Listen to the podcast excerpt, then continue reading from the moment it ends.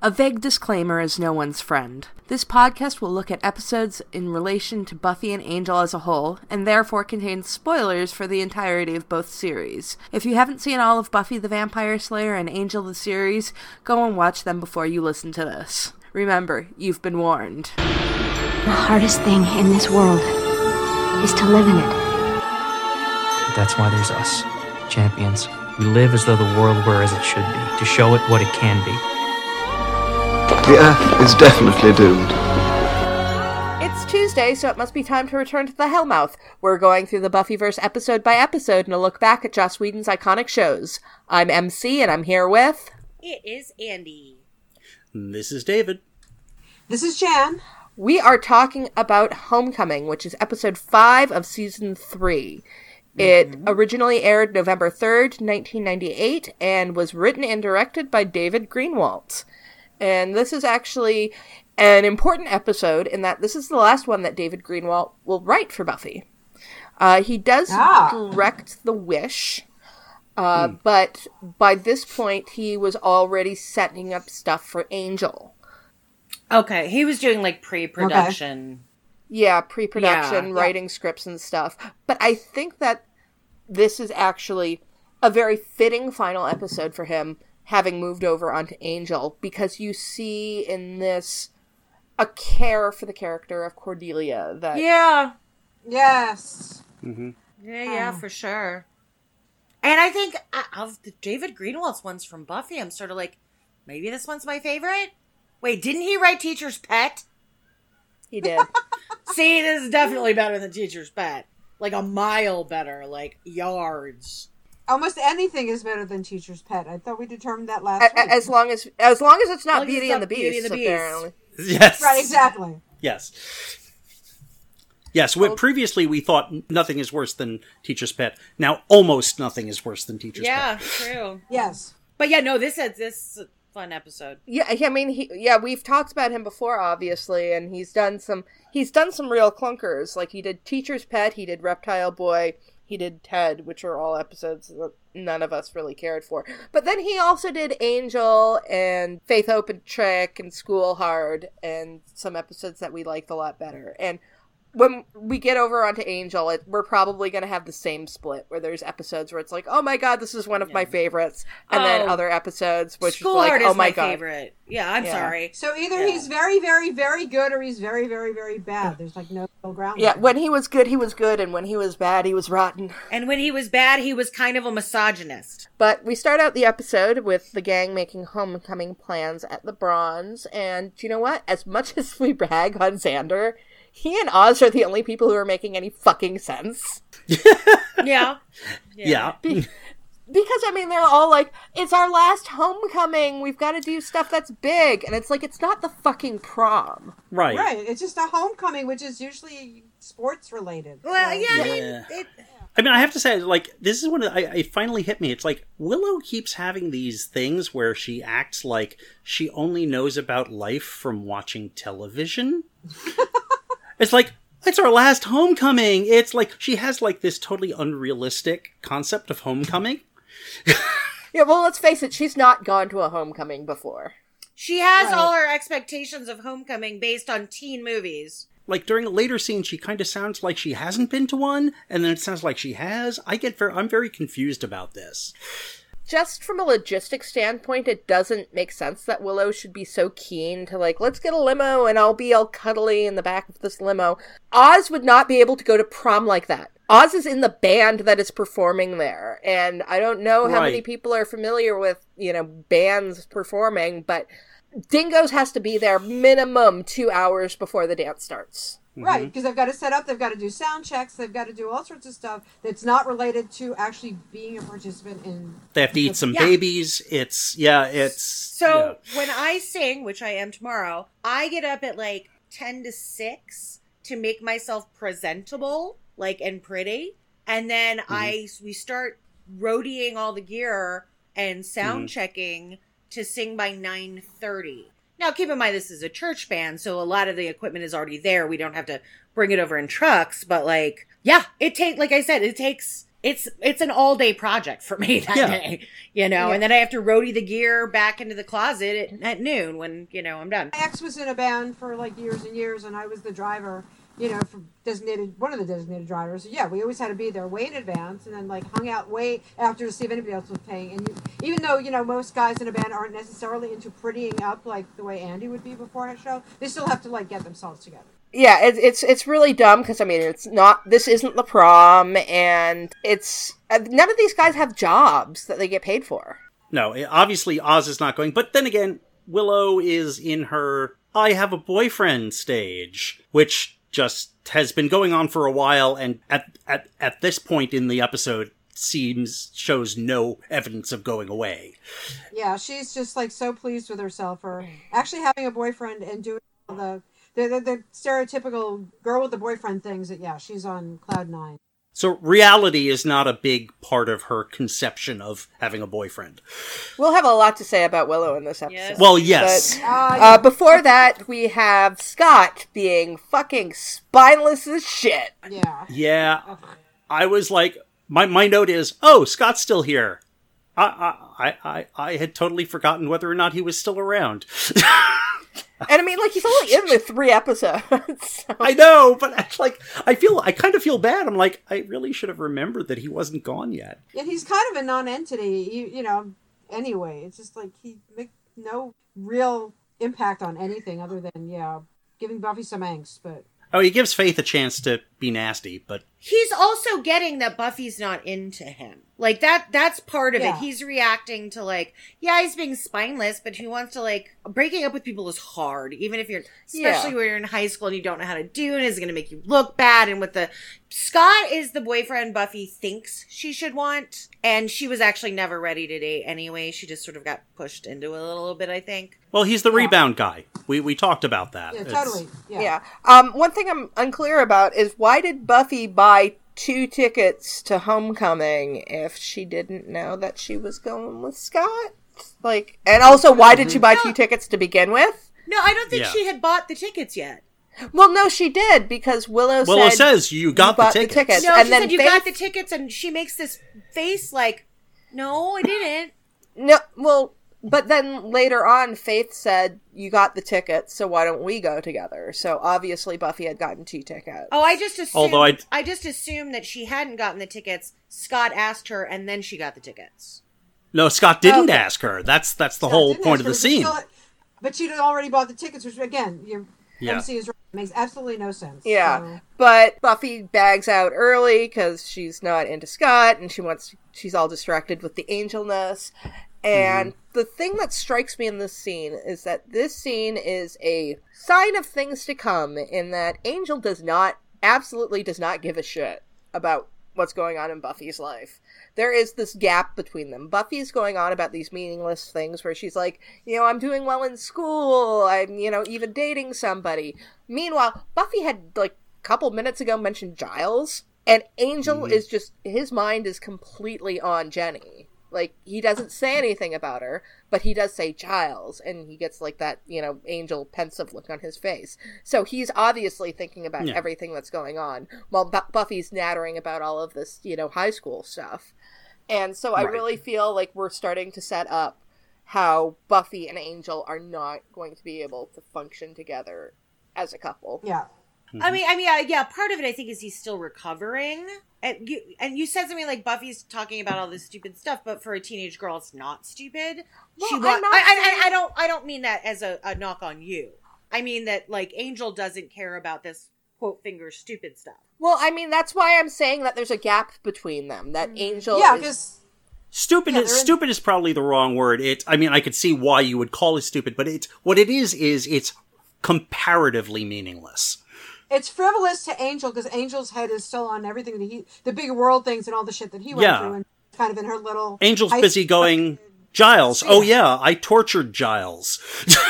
you know, that's a little more Yeah. on his mind than Buffy going to college. Yeah, this is where the divide is, and this is what's going to, Definitely. to drive the wedge between them that will mm-hmm. eventually lead to him leaving onto his own show. Buffy is focused on trying to maintain her normal life along with the slaying, while Angel, I think after his years in hell, has realized it's like he cannot have any form of normal life. Uh, He kind of did lip service to trying to pretend that he could be in this normal relationship with Buffy for a while. And now, just like all delusions of that have just disappeared. Buffy mentions that she's dating someone new, and we get a quick cut to Scott breaking up with Buffy. oh, screw you, Scott. But Yeah. Buffy really does have the best jackets. Like she's getting broken up with, but that Zack jacket. Oh, oh no, that's when she's in the scene with Angel. It was a cute jacket there. yeah, that was a cute jacket. It's not the raincoat, but Yeah, no, in the Yeah. in the scene with Scott, she's wearing that little floofy pink Right, thing yeah, yeah, with yeah, the yeah, like the cap sleeves, Yeah.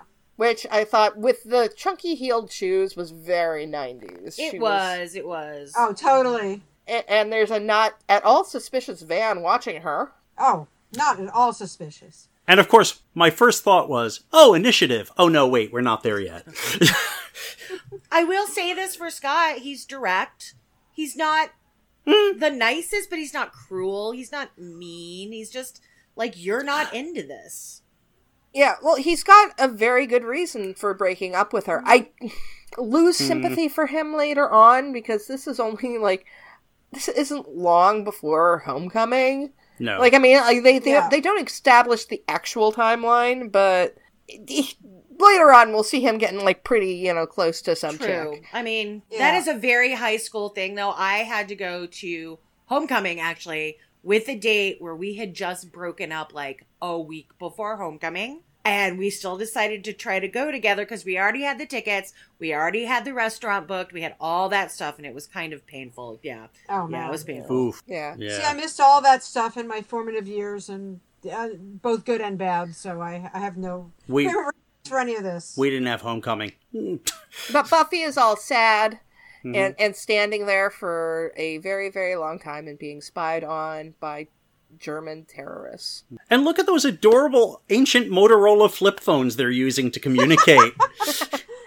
I'm sure they were the height of technology. they were. Oh yeah. But I'm looking at it now and I'm like, oh, that's so adorable. How They're like the only people in Sunnydale with cell phones. Right, Right. Well, right. back in 1998, it was still a big deal if you had your own phone. I didn't get my own phone, my first cell phone until 2000. So yeah. We have the opening credits and then we have the first appearance by the mayor. Yay! Yep. And Yes. He's very clean. He is. I mean, this is very much like, and I mean, it was written by the same writer, so maybe I shouldn't be surprised.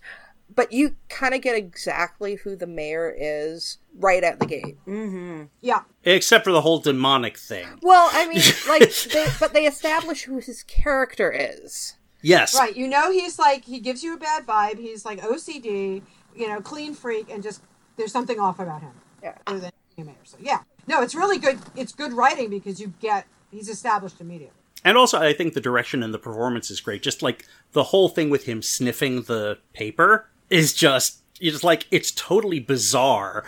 And, but it's like, huh, okay. and, and I I vaguely remember watching it for the first time, and and we'd heard the mayor's name dropped, and we've heard the mayor's name dropped this mm-hmm. season pretty forcefully. I think Joyce says something about contacting the mayor. And Snyder also. Right. think. Well, Joyce says, I, I'll take this to the mayor. And Snyder, after they leave, Snyder goes, yeah, I'd like to see that. Right, and so we've we've we've planted the seeds in. So this first time we're seeing him, mm-hmm. it's so skillfully set up that we we're we're like, okay, this is the mayor, but what's his deal? Like I thought, like I know what happens later, and I knew it wasn't going to happen. But there's that part of me breaking down the story structure of saying. I thought he was gonna like kill Alan before he even walked out of the room. Like he was gonna say something about the clean fingers, and he was just gonna stick a knife in his throat or do something demony. And that doesn't, but it also, yeah, it sets it up like right off the bat. And Harry Groener, so good. Uh, he's Oh, he's he's fantastic. He's great. And they even have that big letter opener on the desk, which Yeah. even more makes you think he's going to kill him before he leaves the office. I mean, like the really funny thing is they establish that he's there's a sinister nature to him. Obviously, like it, there's hmm. something not right about this, but he's not like grr hmm. scary. No, You just know that he's off. you know that Alan is really nervous. Like he doesn't know mm-hmm. what's going to happen.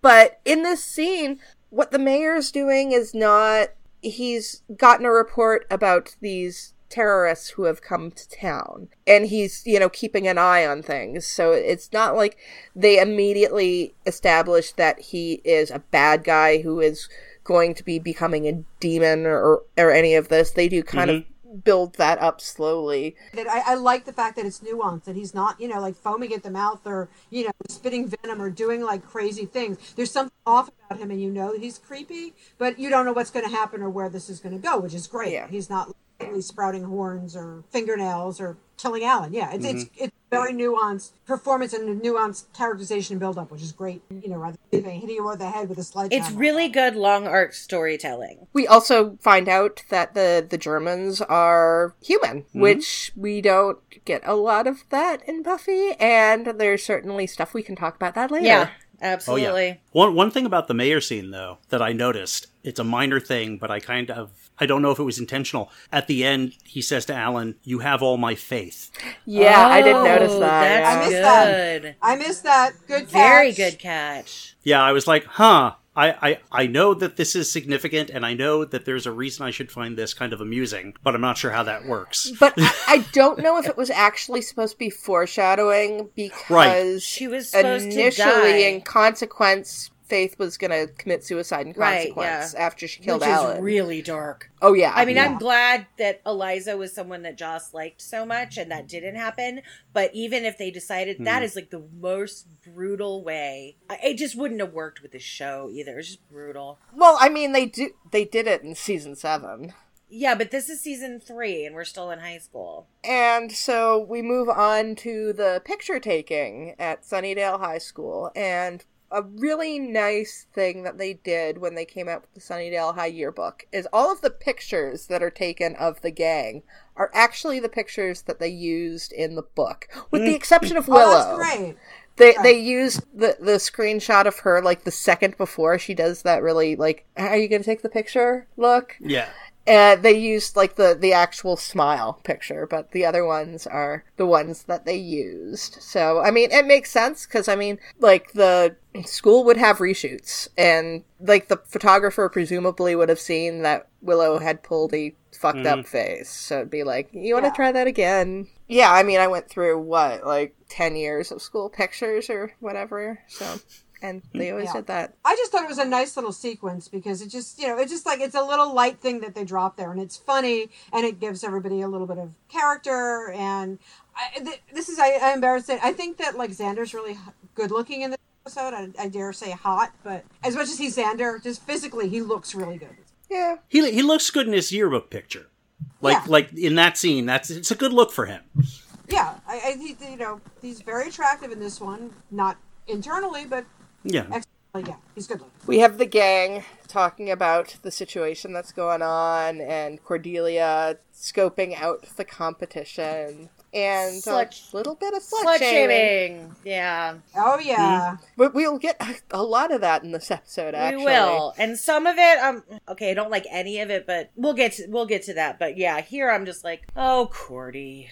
Oh, Yeah. David. it's in character for her, but it still makes me uncomfortable anyway. Just Mm-hmm. in terms, I mean, especially the way they've established Cordy at that time, but not a good thing. And uh, Xander is super gross.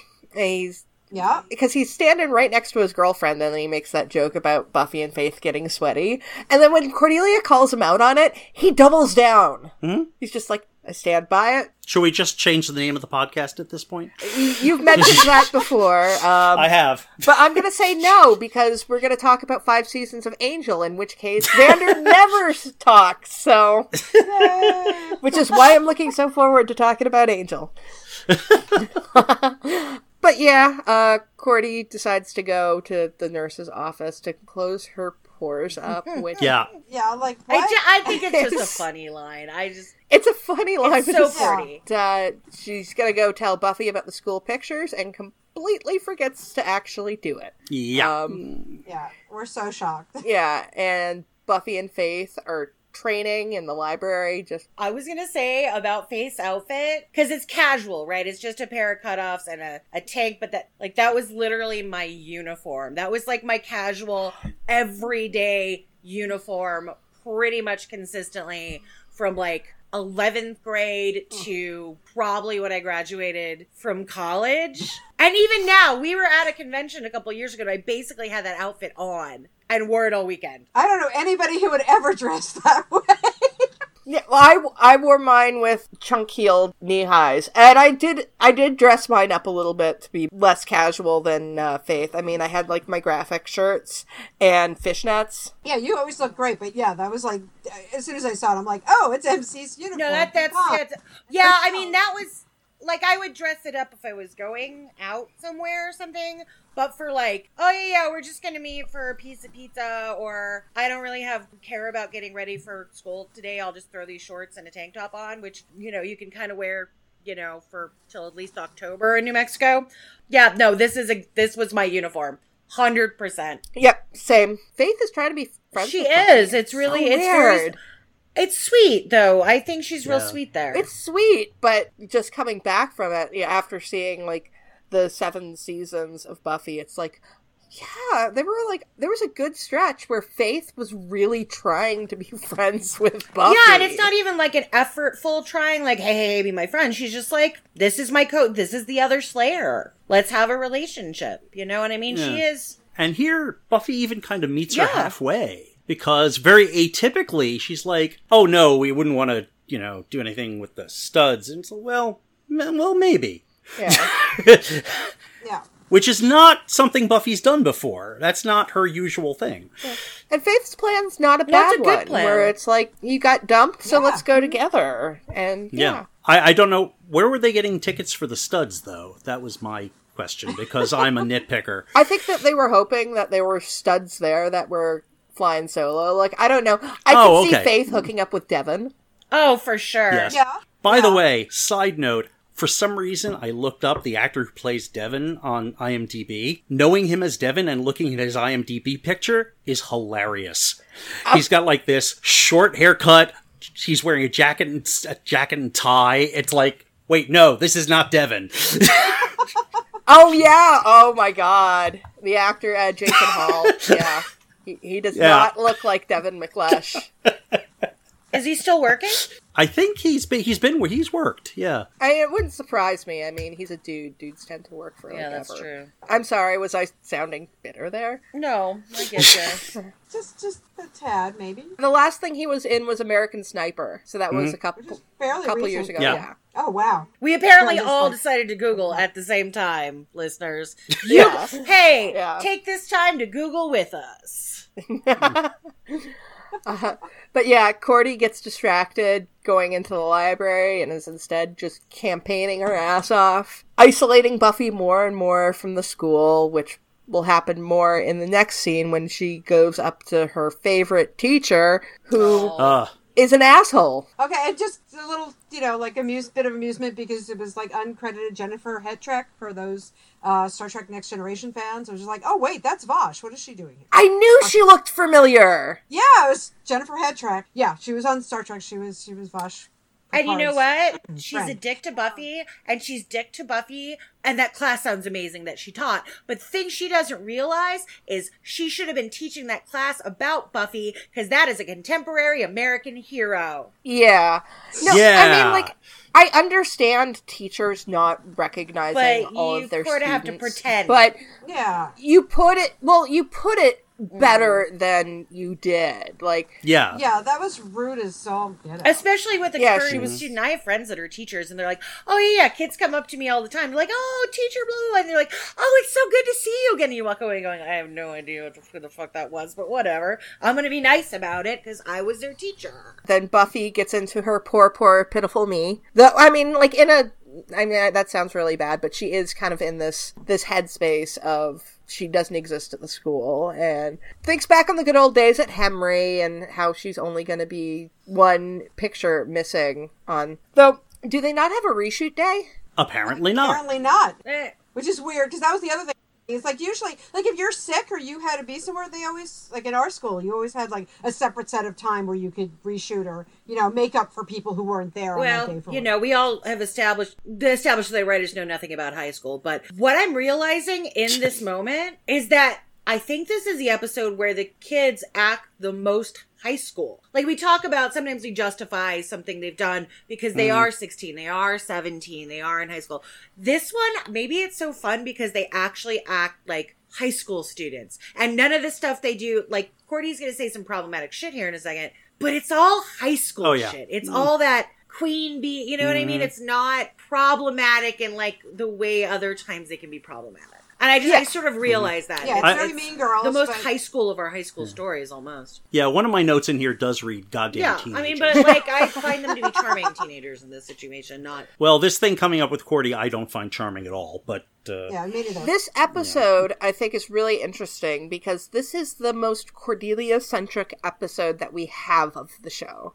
There are other episodes where Cordelia is kind of the damsel in distress, but they never really focus on Cordy as a character. This one does, and specifically setting up Buffy and Cordelia as very similar characters, really. Cordelia is coming up a little behind Buffy because Cordelia was much nastier for much mm-hmm. longer, but we will certainly see when she comes over onto Angel, she will develop a lot of Buffy's more heroic qualities. And in this episode, Buffy kind of backslides into that Hemery Cordelia esque personality.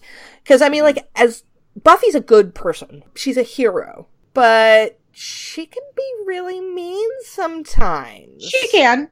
Yeah, and I think it's that whole like Queen, as you were saying before, Queen Bee, Mean Girls mentality that it kind of, especially when you're popular. It, it I, I don't think she was ever as fully, fully as bad as Cordelia. No, Cordelia is like think she an was- expert at it, but yeah, Yeah, I, I, I think that comes more from Cordelia's. Buffy and her mom live a very solidly middle class life. I suspect it was much more upper middle class, but I don't think she was as wealthy as Cordelia's parents. Yeah. And that can sometimes make a difference. Yeah. yes, But certainly there is a cliquishness with Buffy that, I mean, it's not as predatorially aggressive as the Cordettes can be. But Buffy is certainly queen bee of her little group, and Oh, it can come out sure. in a lot of different ways. It can. Yeah. and you get the, uh, I get the feeling that like had she not become the Slayer, had she stayed, whatever, there was a possibility that she may not have ever been as cruel as Cordelia, but she might have gone more into that persona because she never had to worry about the fate of the world and everything else. I think the Slayer and the training and everything else kind of, and, and everything she's been through has kind of tempered her personality and made her a better person too. Buffy mentions that in, I believe it's Helpless, that she compares herself to Cordelia. So, yeah, I think definitely being the Slayer did contribute to Buffy becoming a nicer person. I suspect that Buffy, because Cordelia will outright just cut a bitch with her words, right? Yeah. I suspect Buffy, if she hadn't become the Slayer, would be that more sneaky kind, you know, it's like Yeah. real sweet and personable and like, oh my God, I love everybody. And then it's sort of that sneaky undermining kind of thing because she can do that sometimes. Yeah, it's like to your face, she'll be like, "Oh my god, I love your hair." Oh my god, did you see that haircut? See, that's fucking Yeah, Yeah. I mean, and I think, yeah, this being a Slayer has tempered her and taught her how to not just think for herself, Yeah. to think about herself. And So- and certainly we will see elements of that with Cordelia in that a lot of Cordelia's roughness will be tempered by her receiving the visions and actually Mhm. developing an empathy for other people. In this scene, I think we do see some of Cordelia's hidden depths in that she has some pretty strange pop culture knowledge that will come out in other episodes, but in this one, Guacamole Queen is a reference to Frank Zappa and the Mothers of Invention. Oh, didn't It know that. It is. It's from the song Inca Roads. Oh, it's from Inca Roads. Yeah, I don't know Zappa, but I think Yeah, I that's don't know pretty Zappa. impressive. I do know Zappa, but I I don't know Inca Roads as well as I should.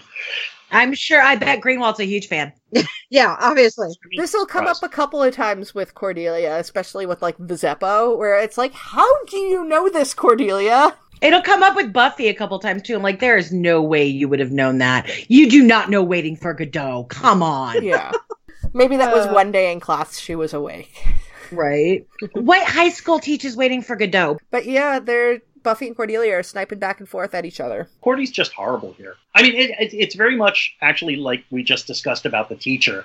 It's like, okay, there are ways to say things and ways not to say things, and Cordy basically went full on how not to say things. I, I think that's very much Cordelia. There's a lot of times where she has no filter and she'll just come out and go for the jugular. Yeah. And I, I think it's also the setup. I mean, but I think prom queen or homecoming queen or whatever is really super important. So she is going to use every Yeah. everything in her arsenal to try and win that damn thing. But I, I, I, I guess I see it as a regression because we, we Yeah. had gotten to the point where Cordy was blunt but not cruel and nasty, and now And it's like she's just being cruel and nasty. but I she mean, wants it's- this thing so hard. So it's a hundred percent a regression. For some reason, I'm just not that mad at Cordy for these things in this episode. I can understand it because I think part of Cordelia's problem in this scene is Buffy comes up to her and Buffy's already cooking. Like she's already really pissed off Mhm. and she attacks Cordelia for something that honestly like this has happened to me a hundred times before where I will go to do something and then something will distract me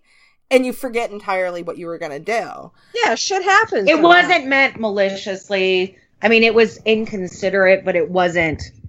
Oh, let me fuck over Buffy. Yeah. Yeah, she didn't do it just. Oh, I don't want Buffy in the in the yearbook, therefore I'm going to like conveniently forget. Air quotes. yeah. So I, I, you're right. It wasn't malicious. It was just her mind I- was on more important things to Cordelia. It wasn't her priority. I guess I, I, I might feel better if there was even a hint of apology in what Cordy says. Yeah. Like, I'm sorry, but I had this more important thing to do.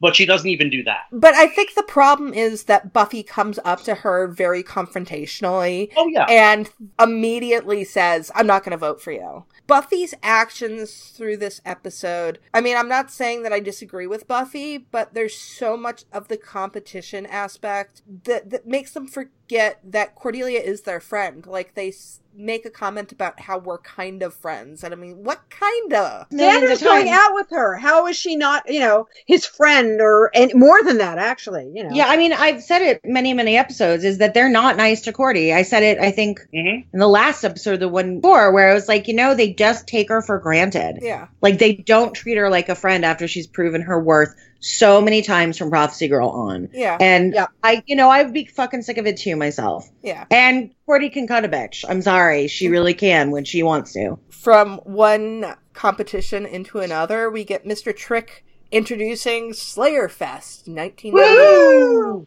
Okay, can I just have a moment of lust?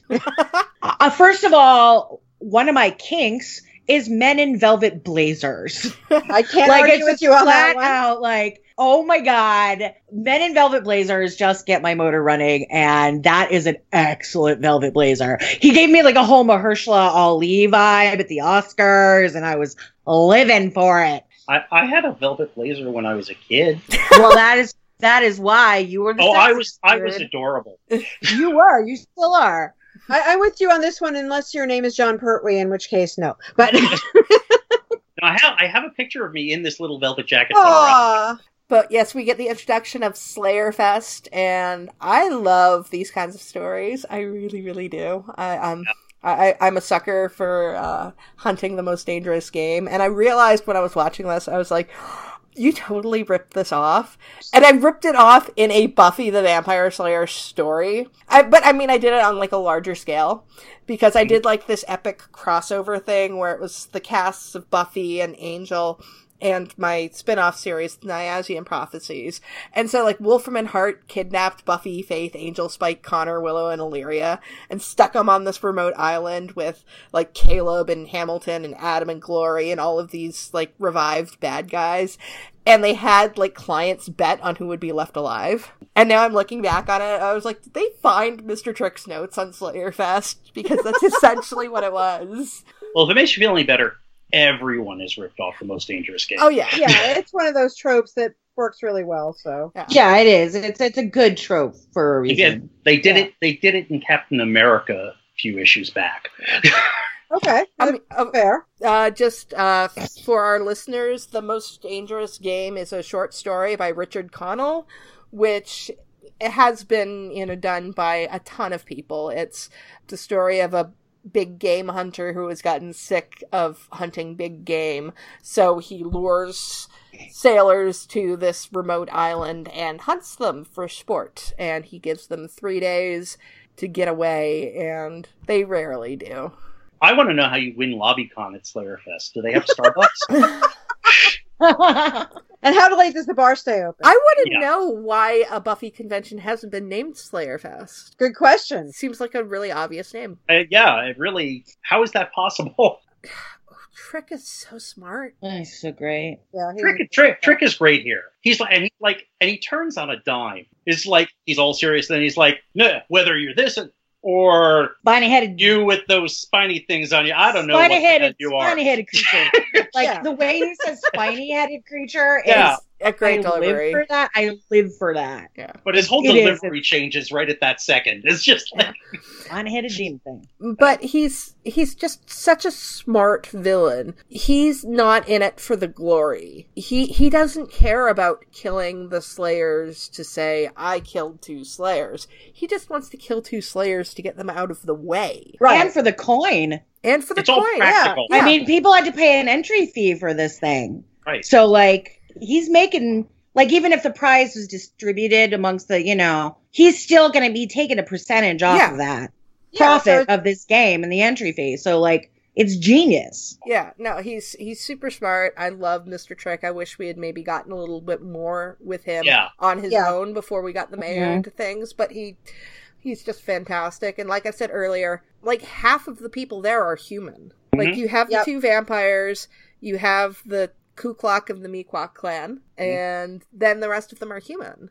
Presumably. Well, I mean, presume Presumably, but yeah, Right. they never say otherwise. they could be German demons. Well, I get the, the impression that the that the Germans are humans. They seem to be human terrorists. Mm-hmm. I don't know if that was his actual name, but what Buffy called him, Jungle Bob. hmm Yeah. He might be a demon of some sort. Well, in Jungle Bob, it seemed like they put him in there because they couldn't get Werewolf Hunter guy. Yeah. Cain? Cain, like that Yeah. would have been a great one to bring back. Would have been Cain. Yeah, I was surprised he wasn't there actually. I think you might have actually stumbled upon something that that they might have wanted to bring Cain back. Just, I always assumed at first when I saw him, I was like, did they recast Cain? But That's no, what I, I, think thought when it- I was it watching. I was just about to say. I, I looked at it, looked up the screen. I'm like, is that Cain? No, it's like some other guy. But yeah, it's basically in the vein of. So You know, I see Yeah. why that seems obvious, but I it kind of it doesn't work for me because Cain has his rationale for why he, he can kill people who happen to be werewolves. From what we know of Cain, he has a code. It's not a great code, but I don't think it would allow for him killing humans. I disagree, but I hear your point. I like I said, it doesn't work for me. It, I mean, I could see some, and and yes, his general character would work perfectly here. I just it always seemed to me that they were going to bring him back and couldn't get the actor, and so they have Jungle Bob instead. That is certainly possible. yeah, Yeah. just from a production standpoint, like that Yeah. just it feels like that's what he's doing. Yeah. Right. And of course, we have the the true low point of this Ugh. episode, which is that we get Lyle Gorch back. With an annoying wife too. And, Oh, can, and she's not even a good enough character to give her anything outside of Ant Pa- Face. hmm right. Like she's just like I'm a rootin' tootin' bad girl cowboy stereotype. Yeehaw! Which, to be to be fair, is a great match for Lyle. It So- is, but eh. Did, did we really need to revisit Lyle Gorch? I mean, No. no, we no, didn't. not really. No. I just feel like they maybe because we didn't get Cain back, we had to have some like returning back. I was just thinking that. Oh, hey, look! See, he tricks got like a rolodex of people who Buffy came up against. I, I think Greenwalt. Yeah, Greenwalt directed Bad Eggs. I was gonna say Okay, there I you go. thought he was Oh, involved with yeah, Bad Eggs. okay. Yeah. Maybe he liked the actor. Yeah, Maybe they're friends. It's like a James Gunn situation. I don't know if the actor's actually that bad. I think the character's terrible. True. Uh, and may not be the actor. And, you know, often directors will take a shine to an actor and hire them for stuff. Yeah, you know, sometimes it's not even about like how good an actor is. I mean, it's part of it, but it's part of like, Mhm. wow, this person was really pleasant to work with. Yeah, Like, I was more sure. apt to cast someone again. Maybe they didn't give as good an audition as this other person, but I know that they're pleasant to work with. They're hardworking. They'll learn their Right. lines on time. They'll do all Right, those things. And I'm like, you know what? I'm going to choose who I know, and And this is why directors like John Ford had a stock company. right for And sure. and Joss Right. essentially has a stock company too. yeah. Yeah. So shall we move on to the? Ugh, Yeah. So we go from the badness that is Lyle Gorch to the badness that is the clothes fluke. my least favorite subplot of Buffy. Oh God, all yes. time. This is the bad, Yeah, I was the like- badness that will keep on giving. Unfortunately, Yeah, I was just like, oh yeah, I forgot it started in this one because I know. I mean, uh, having written about Band Candy, I know it's already happening there. But I was just like, oh shit, I don't need this. I don't want this. Stop it. And was there any indi- indication of any lingering attraction? This came No, out of no. nowhere. This came out of No. nowhere. It's like nowhere. it's purely plot driven. And can I just say, I really hate the fact that, it, especially with Willow, it suddenly like comes off. You know, when you take off the glasses and oh, why Miss Rosenberg, you're beautiful because she's wearing like you know a nice dress and she's like always been Willow. And that to dress honest, isn't even that cute. I don't love that dress. Yeah, I was going to say. I was like a like, black yes, sheep. It she looks good because she always looks good, as far as I'm concerned. I, you know, I have, I, I have the huge crush on Willow, but even I was like, no, that's not a great dress. yeah, it's not bad. I was, it's, it's fine, but it's not like, oh my god. Also, she didn't change her hair. She didn't change her makeup. And, You know, it's not like she suddenly had this like dramatic like transformation from you know, let's say you know, tomboy esque whatever, blah Right. blah blah, which is some stupid trope, to something like knockout bombshell. She doesn't even have She's glasses. a nice Yeah. dress. She doesn't even have glasses to take off. exactly. So But glasses are bullshit. It's sexy, just and you shouldn't have to take them. Off. Well, off. I know that. Well, exactly. From somebody who says, I think all four of us, All wear four of us are wearing glasses. glasses, yeah. Yes. Logan, Logan, Yeah. does, Logan does sometimes. I mean, Yeah. like everything was going so well for both Cordelia and Xander and Willow and Oz. Yeah. and even going into the scene like i actually i would really like to like their conversation beforehand where xander is asking willow like how far like she's gotten with oz because mm-hmm. it feels like a natural conversation between two people that have known each other forever Yes. like there's Yes. Yeah, no tr- that was very organic. there's no trace of Xander's jealousy. He's just Mm-hmm. asking. It's like, so what's going on between you and Oz? And when she's not answering, he's like, oh, I know. yeah, it's like, oh, so rounding second. Yeah, okay. Yeah, and it's actually really sweet. And then they fucking ruin it by turning it into this sexualized thing. Ugh, I hate it.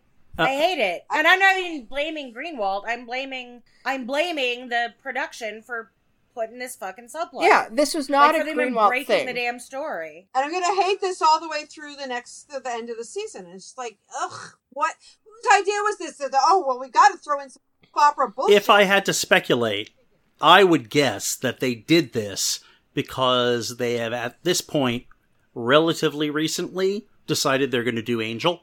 So they have to remove Cordy from It's this dumb, equation. It's a dumb way. It's a to do bad it. way of doing it. It's a There are bad much way to better do it. ways to write Cordelia off to break up Xander and Cordy. Mhm. There are were a, there's a million better ways to do that. Um, Yeah. and it could have been dramatic. the relationship is so volatile. Mm-hmm. Like, it, it didn't need to have this in it. And of course, this is this is. I mean, jumping ahead.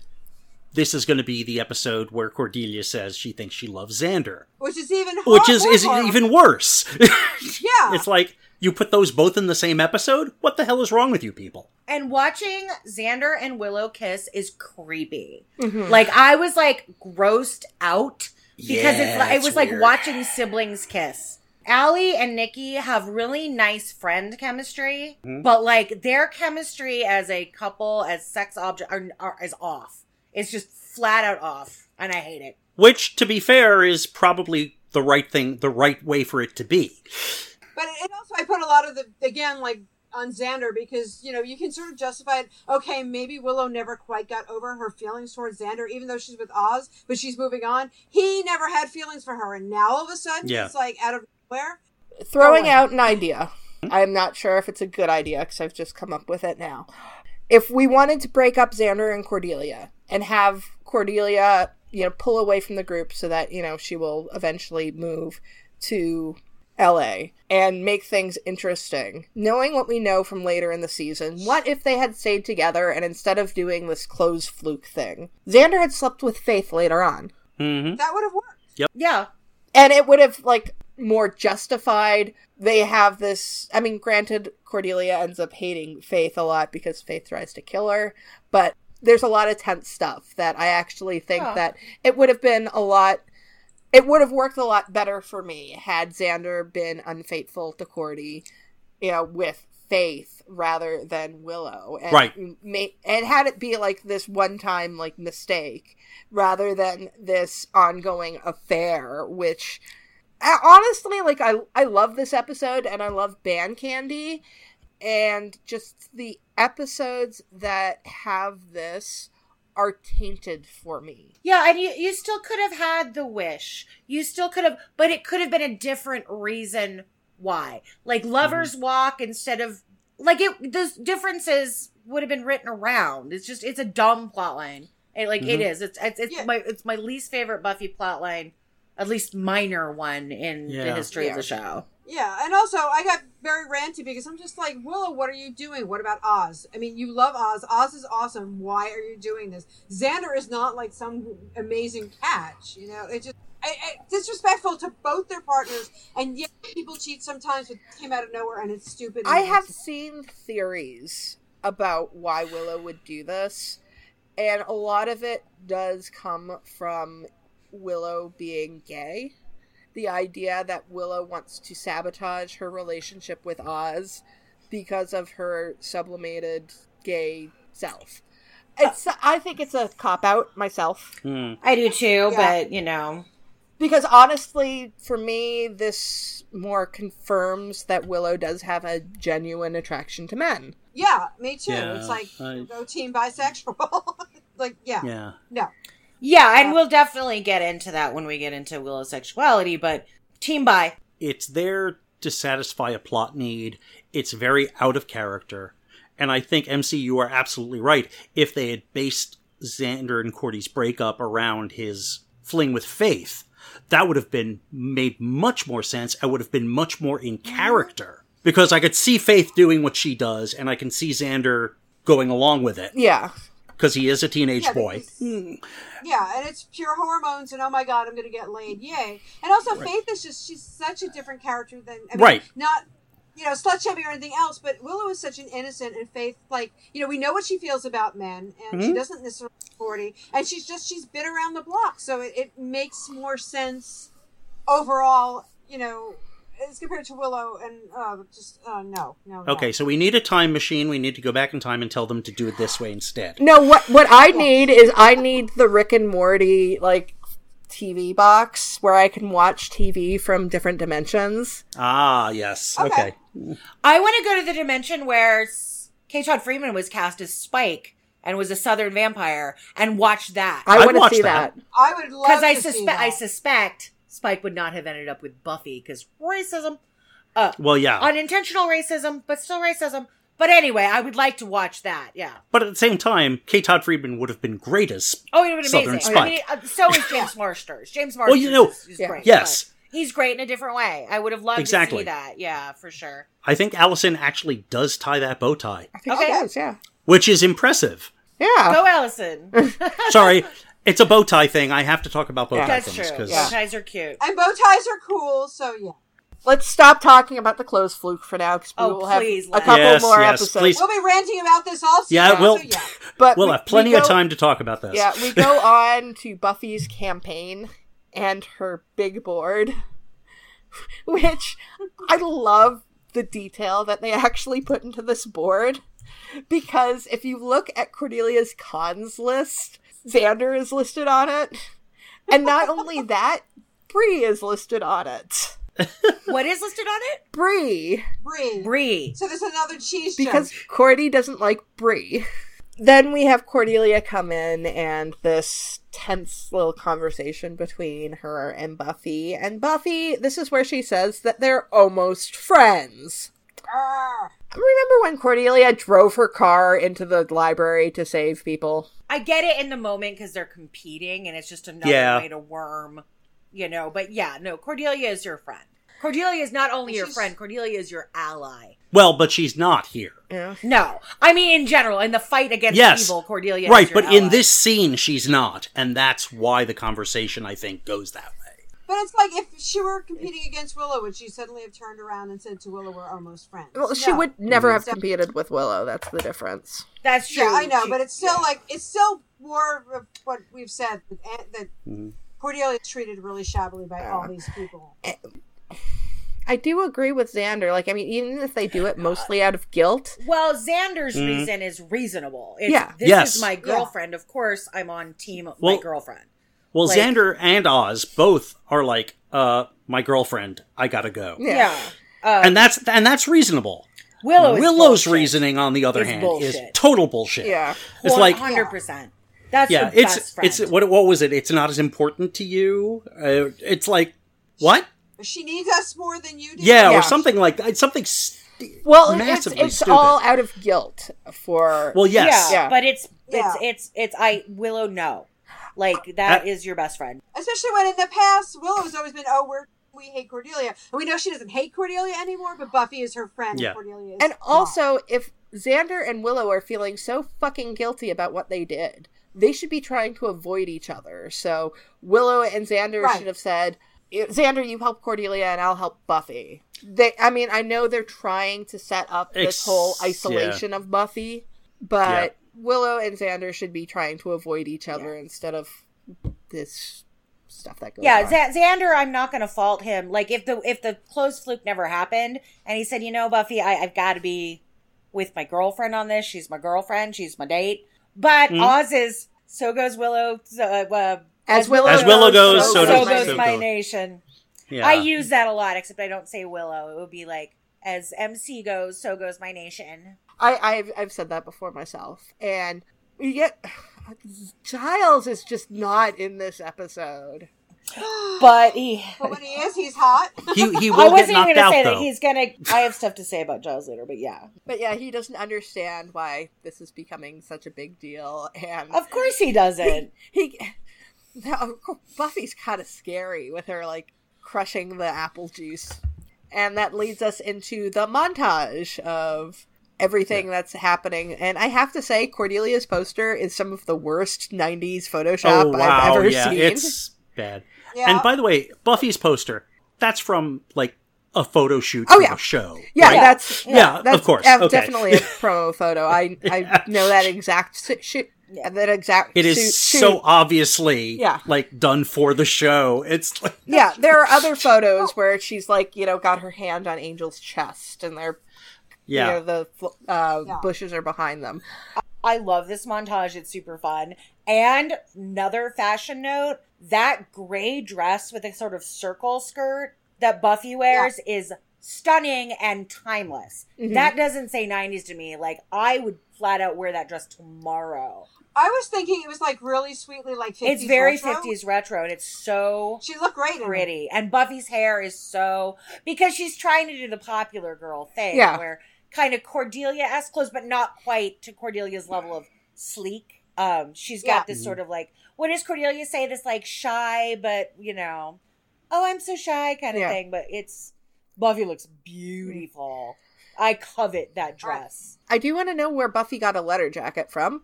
I- I'm wondering if Xander was maybe uh, down low trying to help Buffy out a little bit because he, he might have a letter jacket left from his days on the swim team. Yeah, right.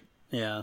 Yeah, She looked really cute in the letter jacket. Yeah, it just looks like it's more her size than let's say Xander's size. yeah. I think it's just like montage. Even Buffy had a montage. yeah, you know, the trading of muffins and all this different kind of stuff. I want to ask, Courting hands those people like baskets of candy, which to me is take home and eat later food. Why do they throw the muffins away? I don't know. Because she They makes s- they They're s- bad. she they makes seem to be enjoying them. Yeah, but she makes them. She's sort of like, you get this Does she? cupcake if you fucking throw away this Mm, muffin. Like that was what I mm. assumed. Like, Well, this this is why by the end of the montage, I was so throughout this episode, I've been like kind of like, eh, fuck you, Scott. Eh, fuck you, Cordelia. Now, at this is the point where I'm just like, fuck all y'all. This is, ju- I am, I'm done with the teenagers. I'm just this. I'm turning into an old man here. and my notes are just like, I'm delighted.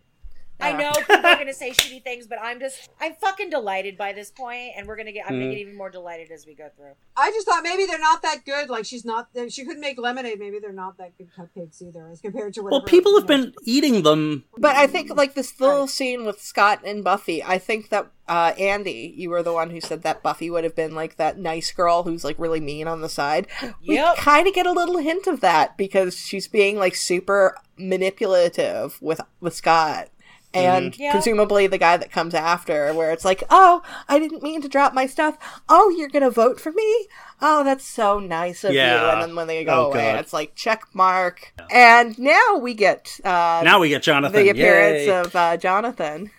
He's hilarious with the big old cupcakey thing, and then like Cordelia gave me six dollars, like with his mouth all full, and just it's, like great. I mean, am I just living in New York again, or like? Because he says six bucks. That buys a lot of cupcakes. Does that really buy a lot of cupcakes? Oh, Even by 1998 standards in, in New York, it did I not think buy it's a lot. hyperbole. Yeah. Like I think it's Also- a hyperbolic line, not not Oh. a Yeah. yeah. also, I- six bucks. What a weird bribe. Yeah, it's like not 10 or five. Yeah. six is an odd number. I mean, like, the cupcakes and the baskets and stuff are, I guess, you know, I can understand that. But I feel like giving away actual money, I feel like Cordelia mm-hmm. could be disqualified for that. yeah. Well, I- well, Buffy does call her out on it in the next scene. She's like, "Did you actually pay people?" because we know that you know Snyder's going to come disqualify something for anyone. I mean, especially I if mean, Buffy, it's- like, it's- comes to him and it is like, yeah, yeah. Oh, the only Yeah. person Snyder's going to disqualify if he has that power is Buffy. And uh, also, uh, Vulcan Death Grip. Um, Okay, yeah, I was going to get into this. funny. A, Oh. that isn't the Vulcan death grip. B, Not there is no Vulcan death I, grip. I mean, like, doesn't Spock, like, make up the Vulcan Death Grip? Like, to... yes, yes, does. it is totally Yeah. fake, and it is not what Cordy is doing. I, I I have this in all caps in my notes. My Star Trek geek came out for Yeah. this. I was really just like, Grr! I, I, I think our listeners will have realized by this point that we are nerds of several orders. You know, like, we, we certainly Yes, bring up Doctor ma- Who enough, and we're we're all Oh, kind yeah. of Trekkies and Yeah, we're many flavored geeks. Mhm. So a geek for all seasons. Cordelia giving money is worse than Buffy's campaign posters. Like, Mhm. totally, yeah. Yeah. there's nothing wrong with Buffy's campaign posters except for the fact that they don't actually say that she's running for homecoming queen. Yeah. Well, technically. yeah. Vapid whore. Yeah. Ah, Yeah, that's. that pissed that's. me off. Is that before or after Cordy pulls the? Well, at least I have two parents. I, that's af- it's it's after. Yeah, they're both super nasty in this. they're scene. they're nasty. Yeah. they're nasty. I just we've talked about it. Yeah, it's shitty. And, and once again, I'm sitting here and I'm like, yeah, they're super nasty, and I'm fine with it. Like I don't know why I'm so fine with it when it just totally offends me in other kinds of episodes. Maybe because this thing is so fun and it clips along at such a fast pace and it's sort of manufactured drama, but in like a fun way, you know. I guess. So like, I just Well, I, I think they're for both me, horrible. yeah, for me, the one of the things is it's like it's the thing I have every time we do an episode is that there's a lot of stuff that if I was just watching this casually, I would probably just not think about. Yeah, But because I'm analyzing the episode, it's like, oh no, I hate that.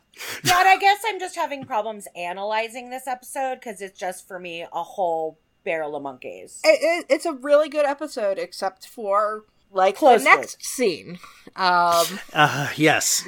which uh, I don't want to talk about it because I mean, like, okay, they had their clothes fluke, but now you guys are like, you know, can I chew on your ear and all of this bullshit? It's just disgusting. I'm like, I, I, don't- I like really, Uh, I'm like, uh, you know, we've. Sorry, I'm just gonna make it a like incoherent noise. yeah, no, it's, it's hate it. Anguish. Yeah, it's like we already hated Yeah. Xander, and like at this point in the show, Mm. I, I'm starting to hate Willow. It's like, and I and I think actually when I was watching the first time around, this I, I tried to hold on to my love of Willow so tightly that I tried to put the blame on Xander. Which in most cases is totally reasonable. But no, Willow's No, it's- fucking I mean, terrible. It's both of them, and they're, They're both, both awful. reprehensible. They're yeah, both no, in this case, it's Yeah. both of them. Yeah, I, there, there are two two things in this scene that I, I would say I maybe like is a little strong, but that I think are good parts of this scene as opposed to the icky parts of the scene. Willow's comment about them overcompensating, because I think they are. Oh yeah, they definitely are.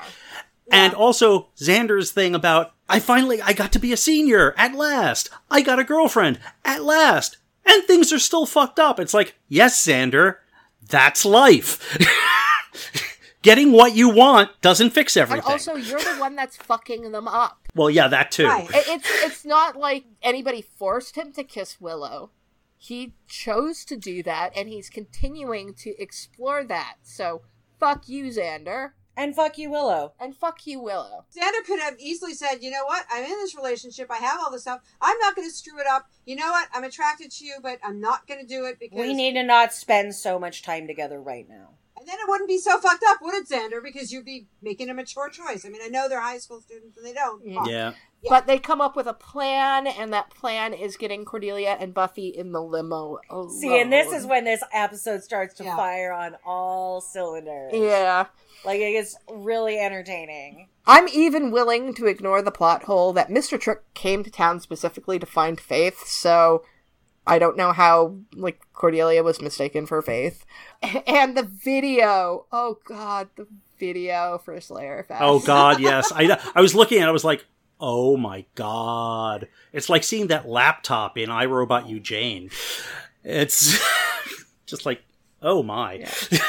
and Cordelia's indignation. It's like I'm not a Slayer, but you know they they start to run away. We go over back to Homecoming. We get the first show. Mm-hmm. Is that Oz in a velvet jacket? It is Oz in a velvet jacket. Yeah, I mm-hmm. was like, wait, that's Oz, and he's wearing it. Like that is the epitome of like, ooh, Oz in a velvet jacket. Yeah, yeah, yeah. And points to Seth. I think his his guitar miming is marginally better in this episode. it gets better. Yeah. It's gotten better. And he Mhm. wrote a song for Willow, Oh, I know. who doesn't and- deserve it. And Giles, I was going to say she doesn't deserve it. Giles trying to tell a joke. That was great. I I I'm actually like, I love Giles like, in this scene. Giles is like not in this episode much because it does. He doesn't really need to be. No, know, but, like this scene is just he's he wonderful. So freaking funny. You can tell Tony Head is just having the best time doing this scene. Yeah. I just wanted to go back a minute to the Oz writing a song for Willow. They mm-hmm. actually picked a really good Four Star Mary song to have Oz write for Willow because it's the song she knows. And Mhm. here are some of the lyrics to it. Won't ever, can't ever find my sanity. Uh, won't ever, can't ever till I hear her calling for me. She knows that side of me. I can't help it. I can't help that side of me. And it's like, oh my Oh, god. wow. Nice. That is really good. Oz wrote a song about his lycanthropy and about how Willow accepts him for it. Oh, now I'm even more pissed off at Willow. She totally doesn't deserve this. no, of course, but do it Yeah. out of curiosity. Do we do we know if this was an existing song or if they actually wrote it with with having it be on Buffy in mind? It was probably an existing song. It's an existing Okay. song. I think most of this stuff is off one of their like first albums or something. Yeah. But but like, yeah, almost all of it. they they did a really good uh pick. Yeah, whoever did the music picking, very Yeah. close to them. But yeah, so. Giles comes in and he makes two jokes. I know. The one about the finger sandwich is actually that I love that. fingers. It's such Like- a dad joke. It is, and I actually put in my notes, Giles, you awkward dad, I love you. That's what my exact note says. he also he looks so good. Wow. Here, too. I just jumped Here, in. All of the time, I don't even. If I were a single mom at that dance, I would have spotted, like chaperoning the dance. I would have been like, "You, you over there with the British." And you, oh, oh, finger sandwiches, Mr. Giles. You're so. So you mean like maybe Joyce? Yeah, but better. That's next episode. That's next episode. Yeah, next week, next week. But yeah, oh, you know, oh, you try, you, you try British Swedish. you I would have been. I would have been throwing myself at him. Uh, anyway, so yeah, Tony Head delivers great jokes. Yeah, uh, the scenes uh, of Homecoming are intercut with uh, Cordelia and Buffy running from the hunters, and Cordelia actually saves Buffy. Good for her. Those those dresses, the green, the coral, the hair, everything, they both look fabulous. Well, given what Buffy spent on that dress, it better look fabulous. Well, I was. I'm actually going to respectfully disagree with Jan, but respectfully, my notes say, "God, I hate those dresses. I think they're super ugly." Like even for the '90s, right, I just didn't like. Different aesthetic. It was but- the it was the. It's Cordy satin, great color on her. I just said, you know what? I didn't hate them. I think they're meh. But you are totally Okay. Welcome to love those dresses, and tell me why, because you obviously do. I like the shape. I like the color on both of them. I thought like the coral looked really good on on Sarah. I thought Cordelia looked fabulous in green. I don't know. I just there was something about it. I was like, oh wow, they both really popped. They look really good. Maybe that dress is not worth her entire year's worth of la- allowance on it because I'm not sure why it was that expensive. yeah, I was wondering about that.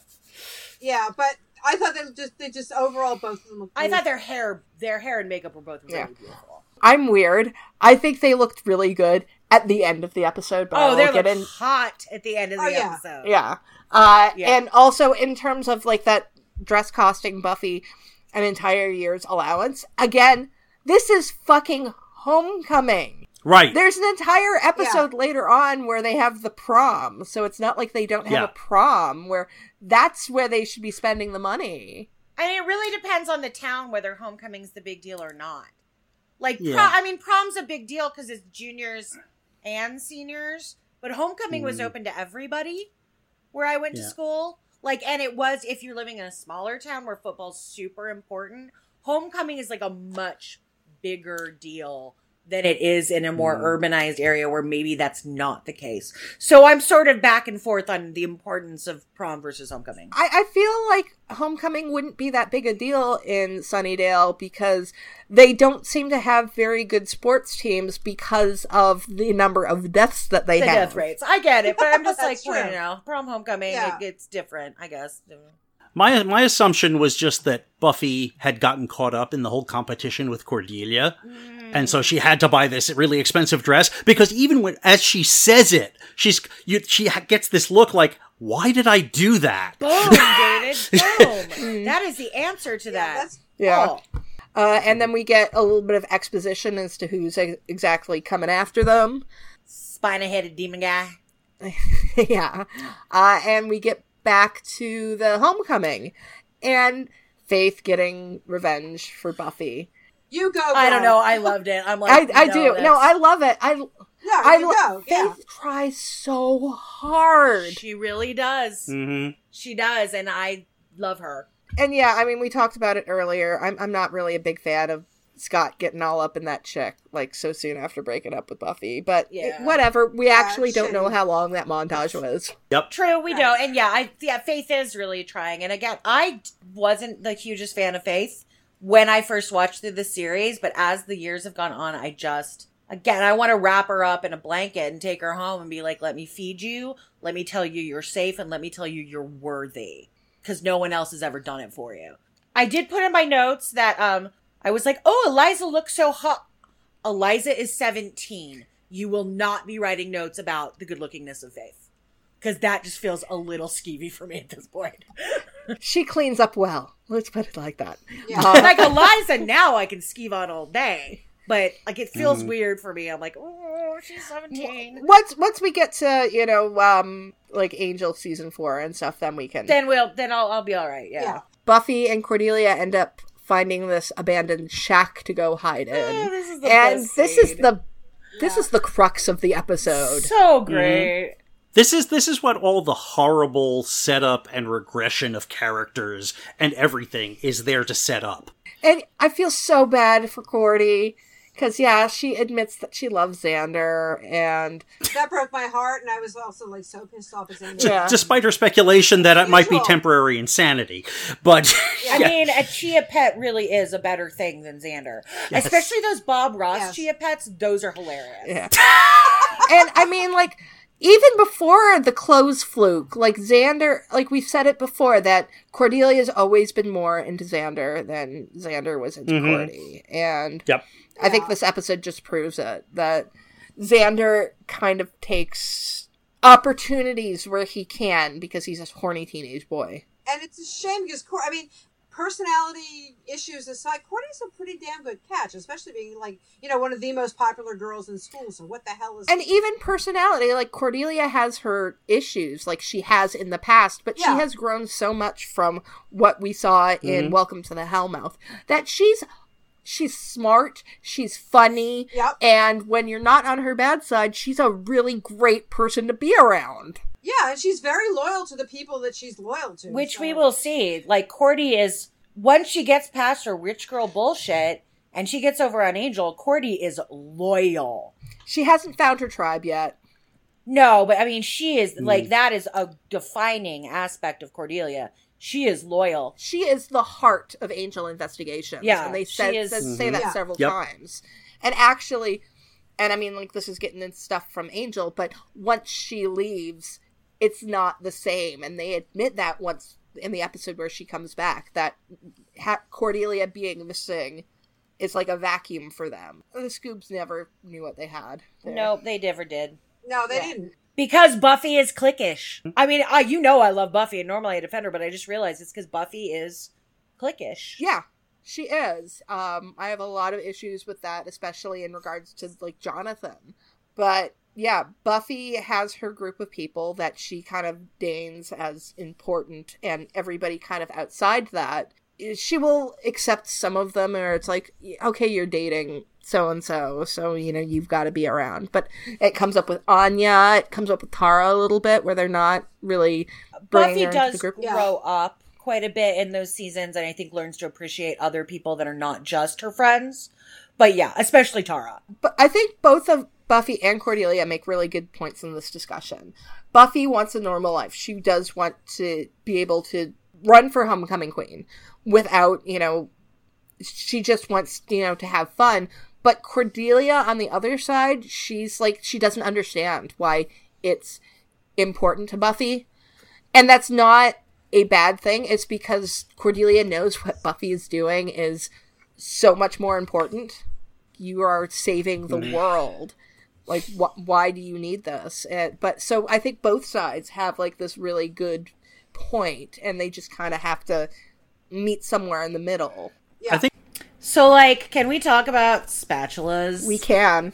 Spatula City. Like- Spatula City. Like, I that it's just funny. Yeah. the recurring gag of like she's like, I, "No, why would you want a phone?" It's like so much easier to use a spatula. And then later on, like Cordy's trying to fight, and Buffy's like, "Cordelia, the spatula." Like she's like, "Fine, you're doing better with Yes. the spatula. Just Cordelia, the spatula." I just, it's great. of course later when she asks for the spatula, they're in a room full of weapons. But Yeah, but like, but no, she says it once in the cabin too, because Cordelia's trying to fight the oh yeah, spiny headed guy. And Right. you know, and she's trying to knock him with other things and, and but he's like Cordelia spatula. And like it just and, and I think by the end of that conversation, they have a real understanding of where the other person is coming from. Yeah. Charisma's like comic timing in general. Always. It's always, Always. on point. She's so funny and like so on Yeah. point. in the Yeah, she's really she's an MP, MVP here. Like her comedy wise, she is really mm-hmm. Yeah. so f- physical comedy Yeah. too, which is like she's good. Curious as to why there is a working phone in that dilapidated, boarded up I cabin. Yeah, who's paying well, the bills? well, I'm I'm trying to figure out how Kulak gets there first when the guy who's controlling the Germans knows about the phone and cuts it off. Dunno. His Kulak was already on their tail. I don't Yeah. know. I I know the I know the real world reason is we spent money on that headpiece. We need to use it. I don't know. Plot devices. Uh, Kulak, who I really I like Kulak. I Uh, Oh, love Kulak's great. Kulak. yeah, he's um, cool. he's played by Chad uh, uh, Stahelski, who is David Boreanaz's stunt double. Oh, Ah. oh, okay. That's right. A demon played by a guy named Chad. You gotta love it. It's, uh, Like, yeah. Does he? And I think he stays with David Boreanaz for a while, right? I'll have to look Yeah. that up for another time. But Yeah, he is Um, definitely he he is not the stunt double that they used in Becoming. He is the one that actually really looked like David. but yeah, he plays Ku- Kulak, and I like the little bits of him, like when he's uh, with Jungle Bob, and he's like, "Want me to cut that off?" I, I actually have a question about that. Why isn't that bear trap easier to open for someone with human hands? Good question. Uh, probably it's probably set specifically because he, it's not a bear trap; it's a Slayer trap. So, Oh, right. Good point. Okay. Makes sense. but yeah, they they have the fight, and it, it's rare that we get Buffy fighting with guns. Yeah, and she's not Yeah. good at it. Yeah, Her shot was, I mean, that's not something Giles trains her on. yeah. Well, No. because guns represent the real world, and we will see later Yeah. on that we want to keep the real world out of Buffy. Once we finally get the explosion, boy, the we can see our bigger budget. Yeah, and the and the jump out the window is really epic and superhero. Yeah, yeah. A little unrealistic because they'd be much more cut up than that. But I that's it's TV movie logic. I mean, come on, it's not like they're It walking is. away from it. in slow mo. the real the real surprise for me was that they did it so that they both go through the win- the uh, window together. Yeah. well, I think that's representational, though.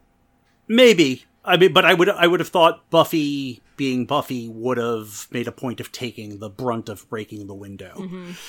I, I think the point of them going through together is at this point they're to, they're together. Yeah. It's like a symmetry kind of thing. Yes, it may be symbolic. Yeah. So yeah, Yeah. I, I buy that. Yeah, and they're they're running away back to the library, but they're not going to find help there because the Gorches have already gotten there. And what's the counter on Giles getting knocked out at this point? I, I don't know. Um, a lot. a lot. Uh, four, five, six now. Is that it? Oh, six. Yeah. Uh, there is a supercut of all of the times Giles gets Of course knocked there out. is. I'm Awesome. pretty sure it's set. Uh, I get knocked down. By Chumbawamba. Yes. Oh, awesome. Oh, that makes me happy. I'm gonna go look for that and post it on our Tumblr. Okay, the Gorches. The Gorches are there. That spatula is totally not made of wood, but whatever. when Buffy and Cordelia actually get there, uh, that's when it actually gets good. Mm. Because I mean, yeah, I do love like so Cordy didn't get to slay a vampire. She actually had to jo- let ask Joss to do it in the end of the season. Yeah. But she basically slays a vampire. yes, Like she does not physically slay mm-hmm. slay Lyle, but she verbally Oh, yeah. slays him. And the fact that he just runs off, he's like, no, and he no, never no, comes no. back. No. Yay! No, he just he doesn't even think about it. He just nopes out. He He's just like, nopes out. Yep. He's like, you know what? This may or may not be the Slayer, but like, fuck, I'm not dealing with that woman. Mm-hmm. So I love that. I, I Yeah. love that. And that Cordelia and Buffy are both so resourceful in their fighting. Yeah. Mm. Like Cordelia is not at Slayer levels, but she certainly holds her own and is is resourceful and you know. Yeah. Oh, and Yeah. and I do have a nitpick. We see Candy playing with that crossbow before they get there. So when they get there, she doesn't have the crossbow and she just starts kicking them. She It's does. like, what was the point? Sometimes Okay. in the heat of the moment you I mean- forget things and she's dumb. Yeah, and I have a vampire mythology question here. Staking of staking a vampire. Does the stake have to be wood?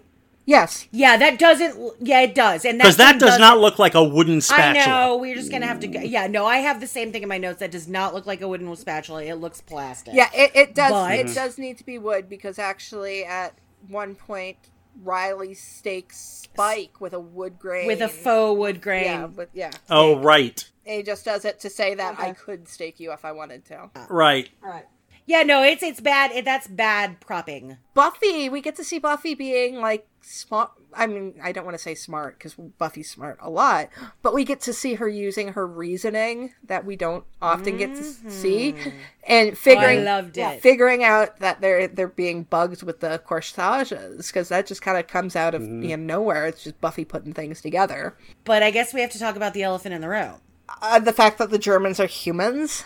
Uh, They're human beings. Oh yes. I and though she I'm- didn't physically kill them, She killed them. She basically she murdered. Yeah. them.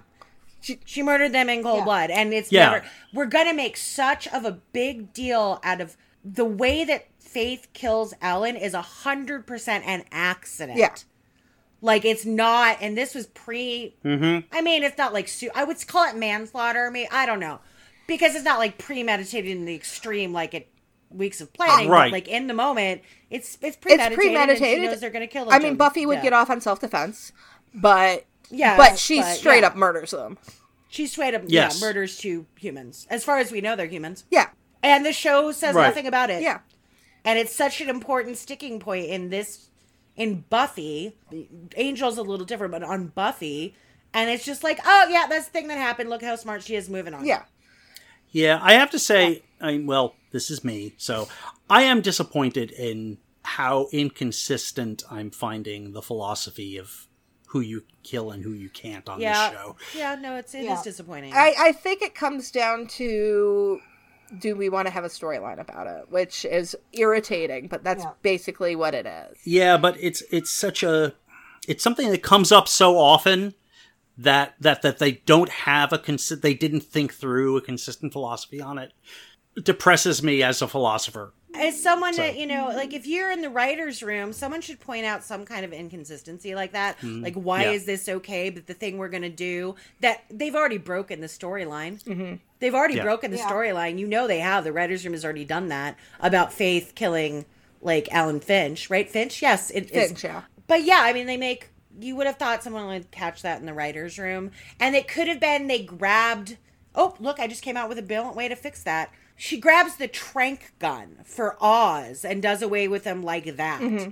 Instead of mm-hmm. actually murdering them, because we know Right. they have access to a trank gun. Yeah, and also Right. these guys, I mean, it's like they, you know, trank them, dump them outside the police station because these guys are internet. Or They're- they're wanted by International Interpol. terrorists. Once again, we wrote the show better than the writer. Yeah, I, w- I mm-hmm. want to go to the Yeah. dimension where we we wrote Buffy. Yeah, really. Yeah, uh-huh. and we have lots That'd of be money and live in a mansion. Yeah. I just want to watch the show. Just for the record, I want it I want the record to show that I am pouting. Why are you pouting? Because you don't get to live in that dimension? But that and the whole philosophy thing about ah. killing and who you can't No, kill. I'm no, still it- I'm still it's- upset about that. I'm this really bothers me. It really bothers me too. No, I'm I'm fully behind you there, David. I think I've been spoiled by the good place. Buffy straight up murders some dudes, and uh, their boss wins Slayer Fest, but it doesn't matter because Trick is arrested. and he gets frog marched off to Yeah. the mayor's. And also, does he doesn't really win Slayer Fest, does well, he? he, thinks, he, won, He thinks he does. but yeah. he didn't win. And I do kind of wonder what happens to him. He just kind of disappears. After I mean, gets- I assume that Trick, you know, by that point, he doesn't fucking care. yeah. Or Trick Yeah. goes back and says, "No, you lost too. The girls are still alive. Yeah. So I'm going to Yeah. keep all of this money. I'm gonna keep all this money. Mm-mm, money is good. Yay, money. Yeah. I'm gonna buy more velvet blazers. with this money. I was I was just gonna say. And then I'm gonna call Andy up and be like, "I know a vampire, but you want to go out?" And I'll be like, "Yes, I do." Uh, but yeah, we get Trick and the mayor together, and um, I love it. I love Oh. Mr. Trick, and I love the mayor, and this is where Yeah. where we final finally get that really that there's something sinister going on with the mayor. It's not just he's trying to control what the flow of information or that he's trying to keep things a secret. No, he's actually doing bad shit. So, but it's so subtle and they really do a great job of seeding the mayor throughout the season. Mm-hmm. I actually think that the uh-huh. way they do the mayor's storyline is probably the best long running mm-hmm. storyline of the show. oh yeah, it's it's it's perfectly. Yeah, definitely. Yeah, it's just perfectly woven in. And, you know, I always think about who's my favorite villain. And I mm-hmm. think it might be the mayor. He's not, it's not my favorite season. But in mm-hmm. terms of like consistency and arc and how it's written, and then the acting, it's just the most perfect casting. Harry Groener is so and good. It he's is. so so Yeah. so good that Yeah, because he looks so like bland and vanilla and like and white bread and all American yeah, it's and just you- so great, and he's he's, so like evil. Like I think the mayor just like might be my favorite. There are more villains that are more important, but I think he's just like just in terms of fun ass villains, definitely Mayor Wilkins top. Yeah, mm-hmm. he is Harry Groener is somebody that I always love when he turns up in things because he's one of he's kind of one of those that guy actors where it's just like, hey, it's Harry Groener. He is, and Yeah. he also has Yeah. like massive Broadway experience and sings really Right. well. Um, so I'm always just like anyone that's like a Broadway guy, I'm all over that. Like he's great, really nice voice. I remember seeing pictures of him as Munkustrap from Cats. Yeah, Now I Yeah. wonder if I saw him. he's I'll got go a back he's and got a great voice. Yeah. And then we get to uh, the crowning, and um, like I said earlier, um, I love the way the girls look after when they're all beat up I and they're. Yeah. And I, Yeah. I don't know if it's. I don't want to call it a fetish because it, it's not really a fetish, but I love when characters get into fights wearing formal wear. Yeah. Okay. No. Okay. always so, fun. um, I'm seeing I were talking or right the other day. Was it you talking about like shout out to Brooklyn Nine Nine Yes! when Amy when Amy Santiago gets in like a fight and takes down people and arrests them in a wedding dress? Like it was. Yeah, it was great. Um, you should all be watching that show. By the Yeah, way. and like I've I've done it in my own writing. Like it, I never actually released this one, but at Connor's wedding, like he and his uh, you know bride got into demon battles wearing their their bridal clothing, and Yeah, no, it's great. It's a it's a it's a good trope. it's a good trope. It's a it. it's a fetish in the same way velvet blazers are a fetish for me. Like I don't actually need a velvet blazer to get off, but I really enjoy them. yeah, yeah. It's yeah. Good, good to know. yeah. It, it, it, it's it's a trope I really love, and I love that the girls bonded in this situation. I really wish that we had seen some more payoff with it because we don't. Mm-hmm. I honestly think Cordy lost because of Xander. Oh yeah. I think I no, I think dating him has taken her down and consistently hanging out with the Scoobies Yeah. and all that stuff. She mm-hmm. hasn't been as into the social scene. Right? She's spending a lot of time with Xander. And I don't think she's like not Queen Bee anymore, especially the Cordettes. It's like not that, you know, people don't not respect Cordy. Well, we haven't seen her with the Cordettes since she blew them off, saying, I can date whoever I want. And the next time we will see them Right. is in The Wish when they try to mock her by setting her up with Jonathan. so, Right, yeah. I mean, yeah, she's lost some social cachet. And maybe Holly and I don't remember the other Michelle win because they're actually just nice. Yeah. They seem just kind of like nice girls. And, and you know what I also, mean? like, Like, they're not. Buffy and, And Cordelia's. Cordy's not nice. Buffy and Cordelia's, they were being super aggressive. Yeah, no, it's probably because oh, you know, those girls are nice. Lent me a pencil once in class, and they're not aggressive and and they're not mean like Cordelia can be a lot. Yeah. So Right. And essentially, they were running the same campaign. So, like, when, when uh, Cordy talks about Buffy splitting her vote, I mean, that's absolutely what happened. I always like to blame Xander for things. So there's that. Well, no, it's also Xander's fault. It's, it's absolutely Xander's Xander fault. Xander can also be blamed for Buffy not winning because Buffy hangs out mm-hmm. with people who aren't cool. yeah, I mean, Yep. I think more of Buffy's thing is that she's just not popular, not unpopular, but just not. I mean, people are going to recognize her later on, but like. If they Right. recognize her enough to make her class protector, they probably are a little scared of her too. Yeah. That's the thing. There, there's always been this kind of undercurrent that's like, no, we don't. It's not exactly we don't like Buffy, but she's weird. Yeah. And she's around the Yeah. bad. She protects us from the bad things. But if we're near her, she, we're going to be near the bad things. and that Mm-hmm. yes.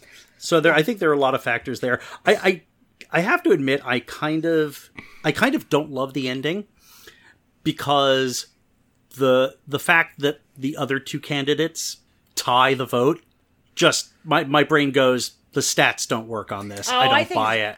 Yeah. think I mean, it's it's can't- it, it's it's a throwaway joke that.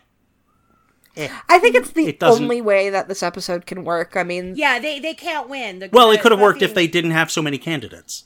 I mean, I they think- wrote themselves I- into that joke. I think it's a fun parallel that there are two winners Yeah, when maybe. Cordy and Buffy are obviously the clear winners of their relationship Yeah. drama, right? Right. So there's two of them, two of the other girls, and I think it's just like a symmetry maybe for me. And Yeah. and the girls, Cordy and Buffy can't win. Mm-hmm. Like it, Yeah. the episode Right. would make no sense if they actually Right. won. Yeah. Yeah. Cordelia can't win because wh- one of them can't get one up on the other, and Buffy definitely can't win because we can't have that moment until we get the prom and she gets the class protector Right. award where she gets recognized for what she has done for the school. Yes. Yeah. And I will have thoughts about that. We will get to that in, I believe, 14 episodes. Uh, final thoughts on this episode. I love this episode. I really do. I we've we've said a lot of nitpicky points, but I just I I it's fun. It's again I bring this up a couple times in the podcast. It's a I want to watch Buffy, but I don't want to be sad. I'm gonna I'm gonna throw on Homecoming because it's just it's it's a wicked amount of fun and I really like it. Yeah, I can see that. Yeah, other than the the the Oh yeah, we don't ship- see it. And I just pretend that doesn't happen. Actually, no. Other than that, I love this I- episode, and I can just kind of like blank out when that goes on. Yeah, I check my rest- email. I check my email during that scene. I go to the bathroom, Yeah. I refill my teacup, and then I come back Yeah. and watch a delightful episode. It's like the one flaw, but it's one of those things where you can ignore it and move on. It's Yeah. not like something that's going to on the whole thing. So yeah, I just I, I like this episode a lot. Yeah, I guess like my brain tells me this is a good episode, but my gut gets annoyed by a lot of it. It's and and I mean you you've heard me talk about this throughout the thing. Like by the end of the episode, I'm like, screw all of you people. I just it's like every. I mean, it gets it then gets better after I hit that. I kind of hit peak. I don't like anyone here, like about two thirds of the way in, and then it gets better from there. David's becoming a But- cranky old man. I, I am. I am. That's that is exactly what's happening. But I'm older than he is, and I'm not. But as you're not an old he is, man. Exactly. That's true. I'm an old woman. Exactly. Yeah, I like this episode, and again, like it's I like this episode except for the the clothes fluke stuff. Yeah. But I will ignore that because there's a couple of episodes that involve the clothes fluke plotline and that I really like and it's like I'm just going to like blank this stuff out. This isn't happening. Yeah. Um so a couple of bits of trivia. So uh, when Buffy is standing in front of the whiteboard, there's actually a bandage on her left hand. Sarah Michelle Gellar had cracked a bone while filming Ah. an earlier scene. Ow. Oh wow. Yeah, and she had to take it easy on her hand for a lot of this episode. And music wise, we have Fell into the Loneliness by Lori Carson at the opening scene in the Bronze. Jodie Foster by Pinehurst Kids when the yearbook pictures are being taken. Uh, Fire Escape by Fastball during the montage. Which I actually recognized because I loved. I actually loved fastball back in. Yeah, the this day, was actually like- a recognizable radio hit song, Mm-hmm. not just Yeah. like a song that was on Buffy by an indie band. Yeah. That was actually a song that was on the radio. Yeah. Yeah, fastball had their like five minutes of fame and then kind of Yeah. disappeared. But they were a good band. And there's How by Lisa Loeb when uh, the clothes fluke happens. I also love that song too. I love Lisa Loeb. so- Yeah, I love Lisa Loeb, but um, that song's a bit ruined for me because of the stupid clothes fluke. And as we said earlier, uh, Four Star Mary performs as Dingoes Ate My Baby, She Knows. Uh, so, yeah, that brings us to the end of this episode. So, next week, we will be talking about band candy. Yay! Which some- Yay. which one of us just happens to have coincidentally written an essay about? Uh, so yeah. So, uh, Plug, plug. until then, grr, arg. Ger arg. Grr arg. Grr, arg!